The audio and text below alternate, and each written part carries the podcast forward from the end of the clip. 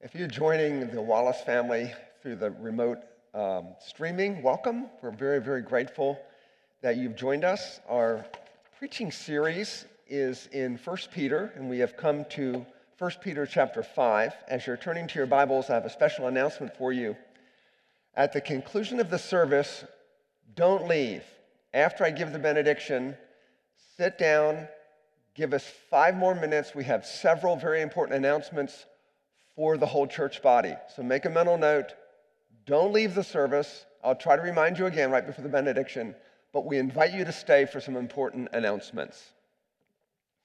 Our text this morning is 1 Peter 5, verses 1 through 7.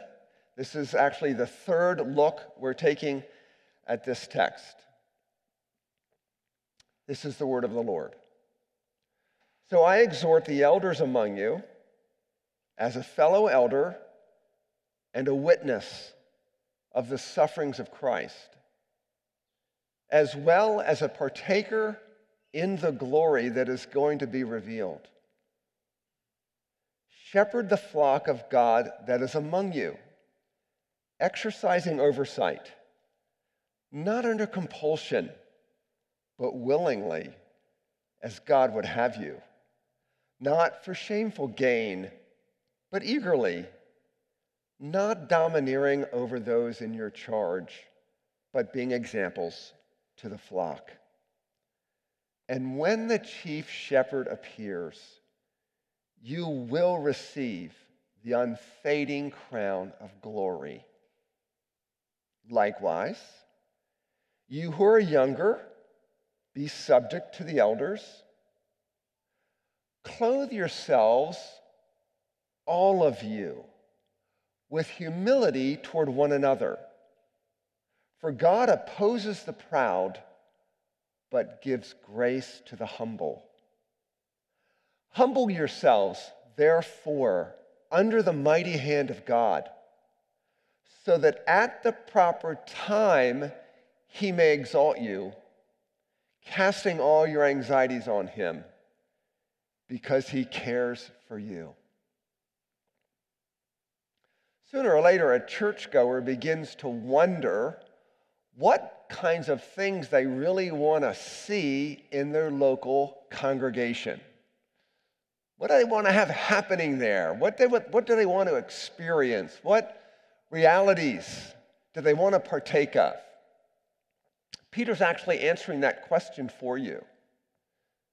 Peter says what he wants to see in the local churches is effective leadership and vital relationships. Those two things may have come to your mind.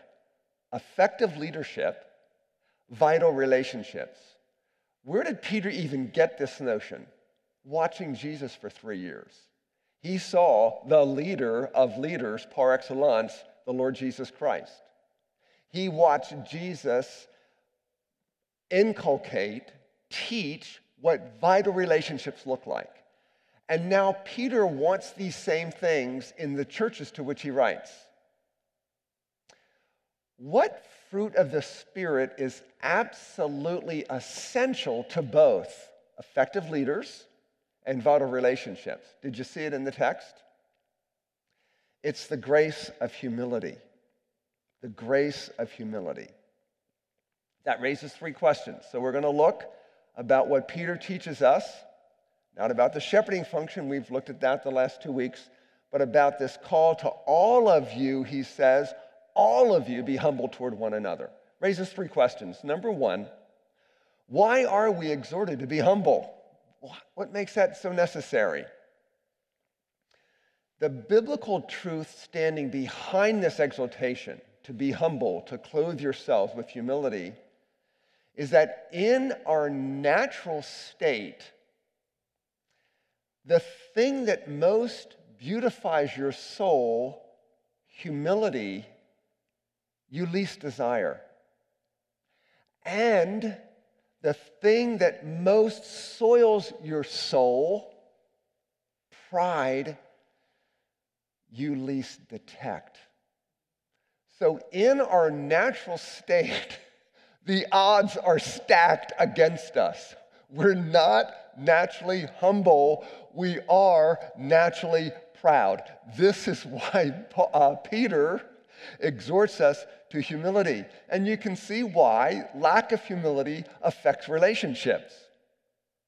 When you're proud, you lack awareness of your impact on other people. You're not other centered. You're thinking about yourself. You're not considering how other people experience you. And you need to.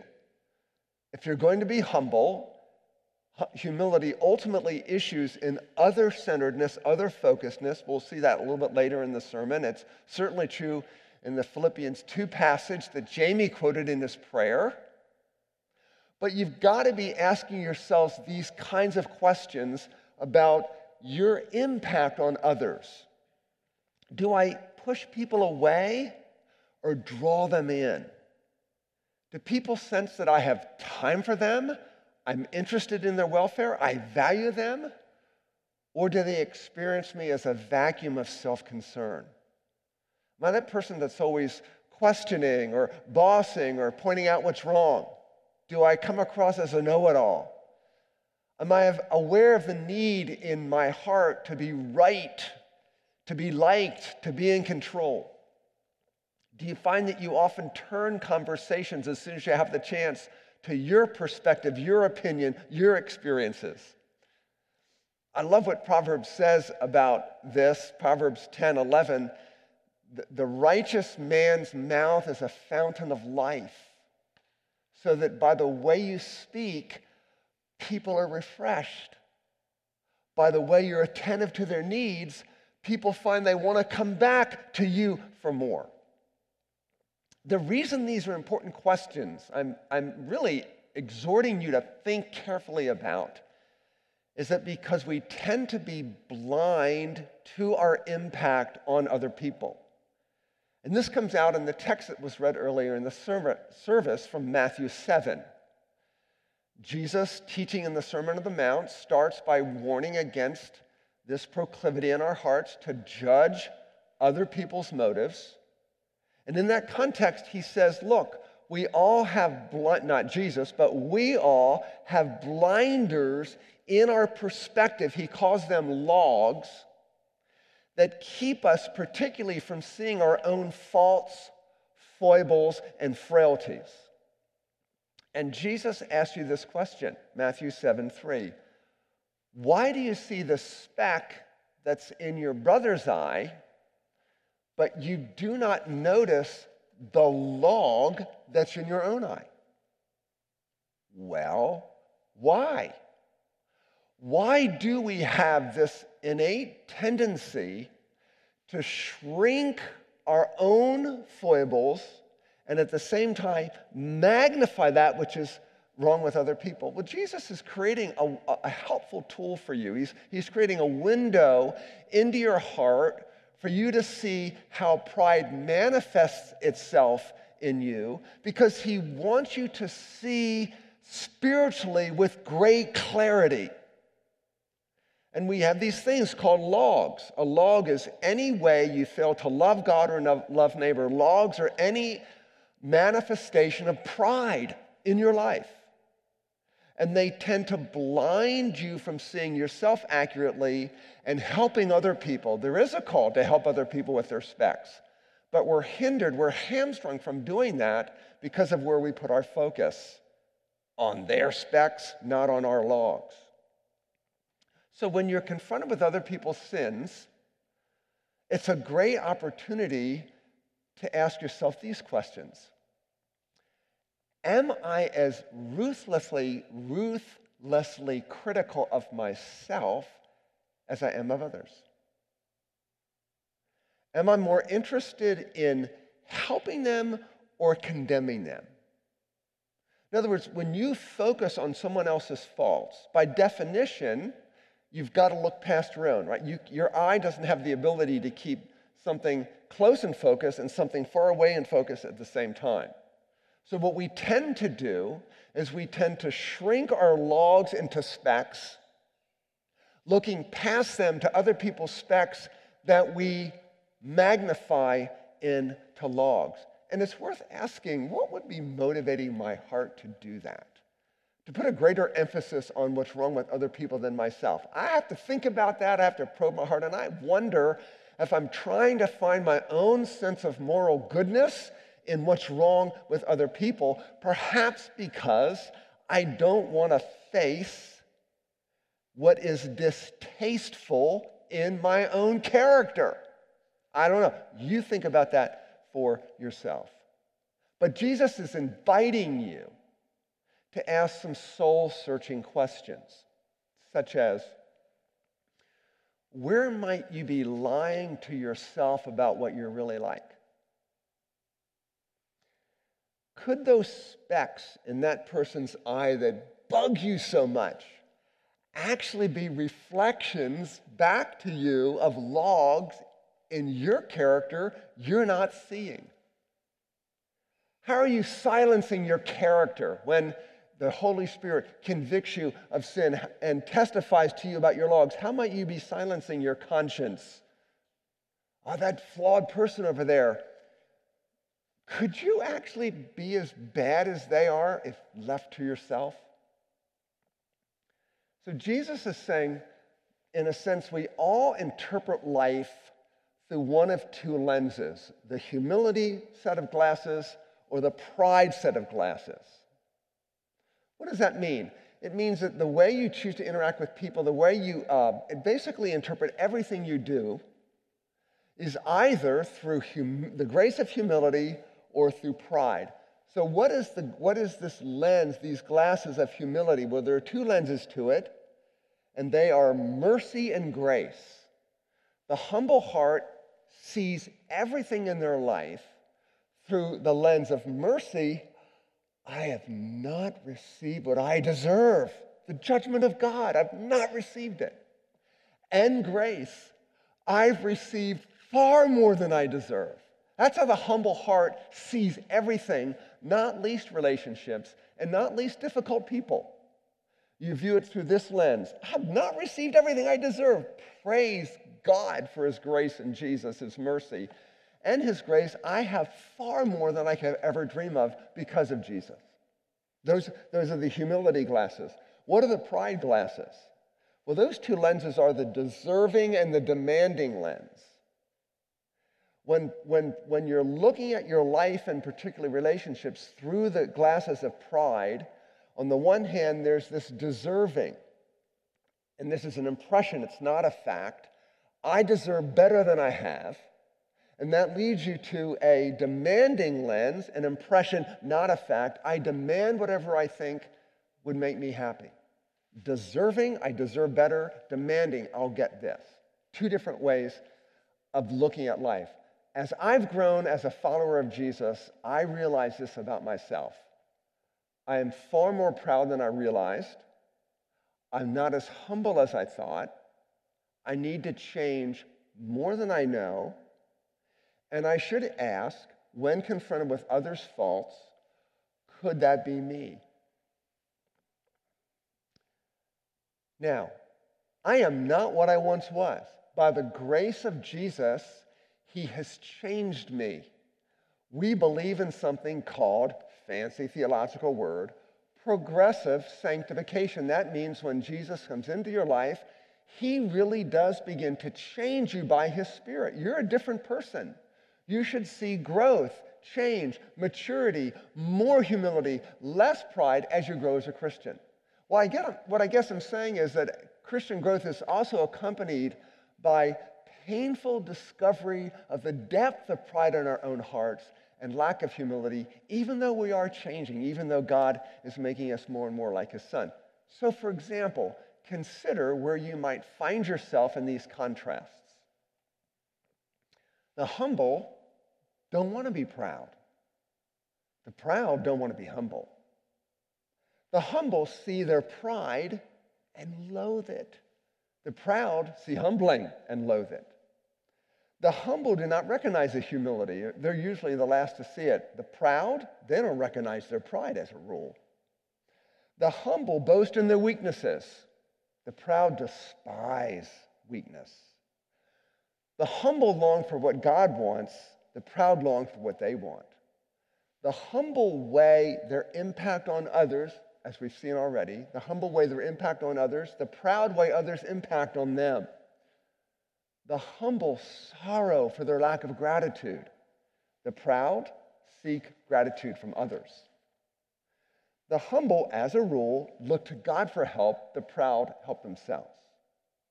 The humble, as a rule, can initiate critical self evaluation. The proud avoid it while criticizing others. The humble grieve over their own faults, the proud obsess over the faults of others. The humble are content to promote others, the proud long to be promoted. The humble see all possessions as a gift, the proud feel entitled to their possessions. And finally, as a rule, the humble know they fare better than they deserve. The proud think they deserve better. So think about those as some tests to measure where you may be growing in the grace of humility and discovering your pride. Let's ask this question secondly What does humility look like? Peter tells us, he gives us three vivid pictures of humility. He says humility is like clothing, it's about position, and it's about timing. Let's look at those three things from the text. Humility is clothing. Peter writes, Clothe yourselves, all of you, with humility. It's a command, it's not a choice. It's something, if you're a follower of Jesus, you will take seriously, you will intentionally do. You will clothe yourself with humility. It's an amazing verb in the ancient language in the Greek. The, the, the, the verb clothe here was used of a servant take up an apron and tying an apron around his or her waist. So humility is a posture of servanthood. When you get up in the morning, you want to put on those humble lenses, mercy, grace. You don't want to see life through those proud lenses, deserving, demanding. The first thing you'll do is put on your servant's apron. And by definition, where are servants' eyes fixed? On others. They exist to serve others. That means that humility is fundamentally other centered. Your joy is bringing good to others, and you resist the tendency to want to be served.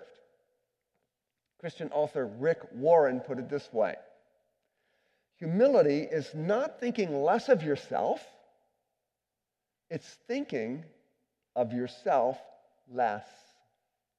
Humility doesn't call you to say you're terrible and worthless and valueless and you, there's nothing good about you. That's not humility. There's much good about you if you're made in the image of God and He's given you gifts and talents and many things like that. No, humility is not thinking less of yourself, it's thinking of yourself less because the servant exists to serve others. So that means you can actually find humility uh, uh, in the way that you serve. A pastor told me a long time ago you never really know you have a servant's heart until somebody treats you like a servant. Do you dislike the fact that somebody might ask you to serve them? the servant's heart says this What an honor to serve Jesus by serving you. And humility can be seen in whom you're willing to serve. So if some really important person walked into the room, I would be tempted to go serve them and do what I want for them. Some insignificant, lowly person walks in, I'm probably not thinking about serving them. So you see the glory of the servanthood of the Lord Jesus when he got down and washed the feet, the dirty, filthy feet of his disciples in the upper room, recorded for us in John 13. That was an act of unbelievable servanthood, condescension. They should have been serving him by all rights. No. John, uh, Mark 10 44, the Son of Man came not to be served, but to serve and to give his life a ransom for many. It's as if when he began his public ministry, he was anointed with the Holy Spirit. He received his Father's approval. You're my beloved Son. And he right then tied that apron around his waist and said, I am here to serve for three years. And this, this gives you freedom. There's such freedom and humility toward one another. Freedom. You have your apron on. You're saying, No, you don't exist to serve me. I exist to serve you. It's interesting that in the Hebrew language, the word for pride and haughtiness means to be or to become high. It's a very vivid picture that pride and haughtiness is, is putting oneself high, dismissing the rule of God, and thinking oneself superior to others. And think about it. The more you have, the easier it is to feel superior. The more knowledge you have, you feel superior to people with not so much knowledge. Same with money, same with power, same with ability, same with opportunities. You, you tend to feel superior to people with less, forgetting that everything you have is a gift of God to be used for His glory in the service of others. So, humility is the freedom saying, Look, I don't need your approval. I don't need your cooperation. I don't need you to respect me. I don't insist on those things. Jesus didn't insist on the, those things. I have what Paul calls in Ephesians 3:8 the unsearchable riches of Christ. Humble people know how rich they are in union with Jesus Christ because of all that Jesus Christ has done for them and is in them and doing for them. They don't make demands of other people. They are, therefore, free to serve them. So, boys and girls, I want to ask you this question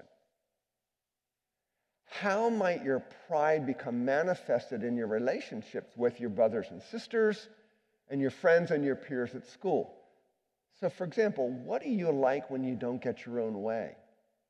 That shows you pride in your heart. I deserve, I demand.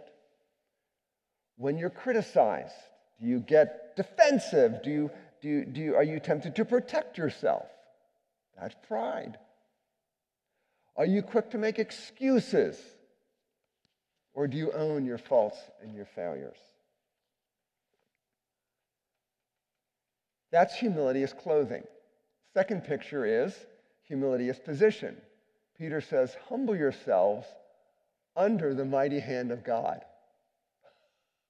Wow. Now, you may remember that a couple years ago I preached a whole sermon series on this text, and I preached a whole sermon, a whole sermon on that one phrase, humble yourself under the mighty hand of God. Not going to do that this morning. Just consider that for a second, that you and I have a tendency, a proclivity to slip out from under the hand of God and to be our own God, to rule our lives. We crave our autonomy. We love self rule.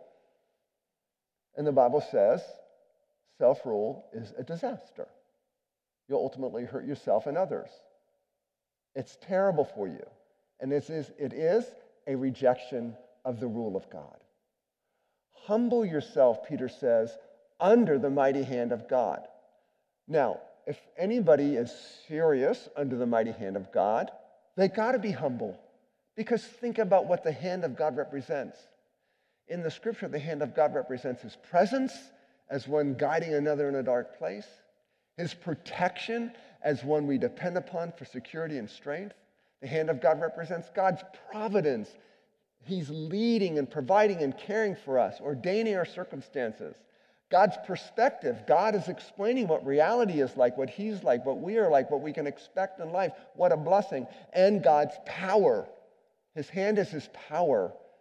And in light of His power, we should feel small, yet so important that He would put His hand upon us. It's interesting that in the text, uh, Peter says, he particularly singles out younger people to be subject to their elders.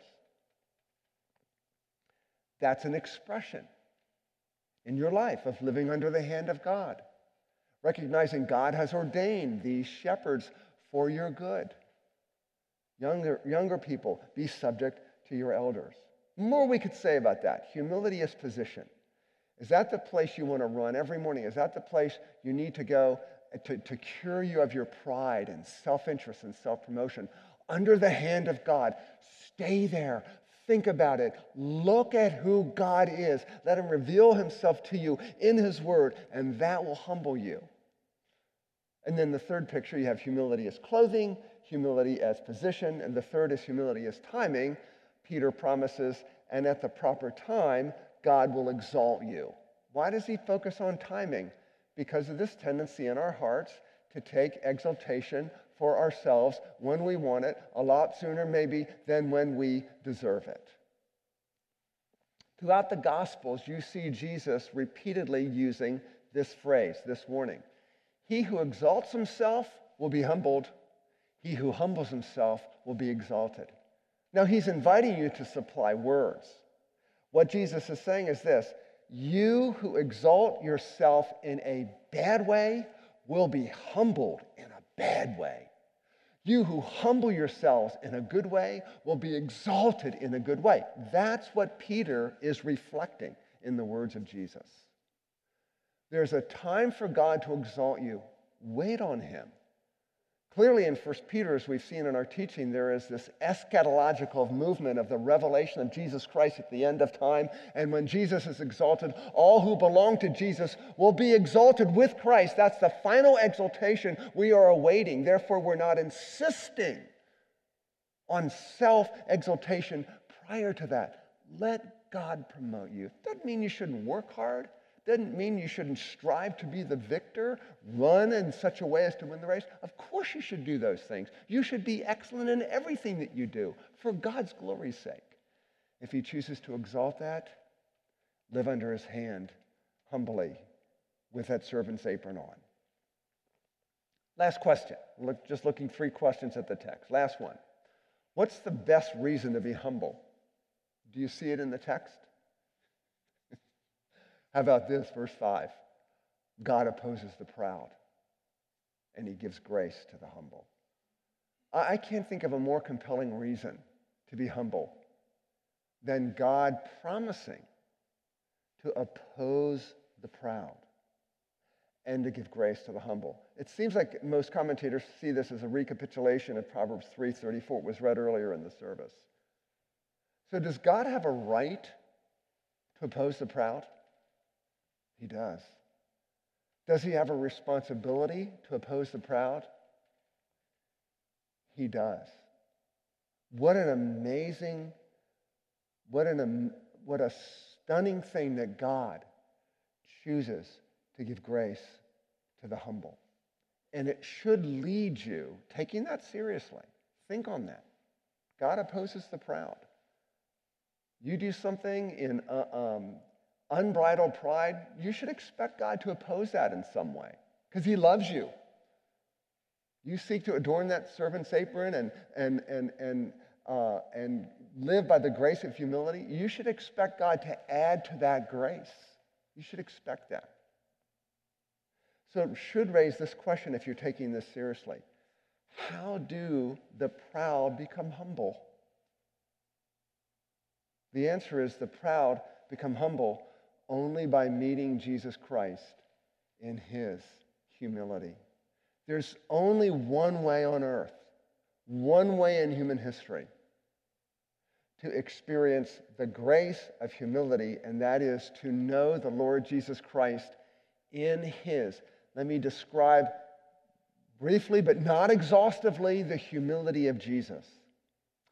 His heart lay in the grip of his Father's glory. He joyfully submitted to the will of his Father. In all things did he please his Father. Jesus voluntarily set aside some of his glories, of his eternal prerogatives to come to this earth in a human body. Jesus felt no compulsion to assert or to promote himself. He feared no man needed no one's approval. Scripture says in certain places, he didn't read faces. He didn't care what people thought of him. Jesus endured hideous injustices without demanding his rights. Jesus suffered unwarranted, unjust scorn, derision, mocking, ridicule silently, Peter has already pointed out in chapter 2. Silently. And Jesus loved the unlovely. He accepted the unacceptable. He embraced the filthy. And so the point would be self exaltation can be subdued, but not by the self. you become rich spiritually by admitting your poverty. It's the very thing the proud can't do admit they have nothing. So, how do you become humble? You need to fall in love with someone so great they will humble you, and so humble they will melt away your self glory. Who is that?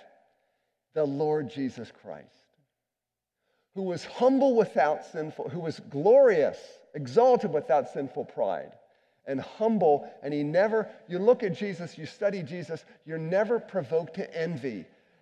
You're drawn into his heart. It's the very heart that he tells us is there for the weary when he invites the weary to himself in Matthew 11. Come to me, you'll find rest for your souls. It's what the humble want. And he says, You will find my heart to be gentle and humble. Yes, yes, yes. Only Jesus can humble a proud heart, and he does so ultimately by bringing you to his cross. And the cross, if you've studied it, is full of mysterious, holy irony. Irony. Think about the cross. What appeared to be a criminal's gruesome death actually secured glorious eternal life. On the cross, God the Father opposed his Son, as it were, so the proud can live and be forgiven. On the cross, the Prince of Life went to war against your sins. On the cross, the only holy man to ever live became filthy sin in his body to remove it from you forever. On the cross, Jesus took all his power and used it to become weak. On that cross, God blessed, blesses, the God who blesses became a curse on a tree he himself had made, the very wood into which Jesus' flesh was made. He had created, he spoke into existence at one time in history. Glory on the cross, you can bring him your pride, and in exchange, he will honor you with the crown of a son or a daughter of the living God. And that means that the richest, the most blessed, the most secure, the most peaceful, joyful people have nothing to brag about because they have it all in and through the Lord Jesus Christ. You see, you see the irony of the grace of the gospel? The light of his love and mercy, understood through his cross and resurrection, burns away the fog of our self importance. If you've not experienced that, I invite you to. I, I invite you to come before the cross of Jesus. You see many different descriptions of it in 1 Peter alone. Come before that cross and stay there until the love, the forgiveness, the acceptance, his work reconciling you to a holy God through this gruesome death, until it burns away the fog of your self importance. And then you will see how absolutely precious you are to God that his son would die for you. So here's the ultimate irony the exalted God makes his home in humble hearts. And Peter is saying, that's the kind of church, both leaders and relationships we want. Because when the exalted God in Christ makes his home in a humble heart, you'll see it. You'll see it. You'll experience it. Others will experience it in you. Let's pray. We want to never cease to be amazed, our Father, that you choose to be enthroned by the Holy Spirit in proud hearts by humbling them through the cross of the Lord Jesus Christ.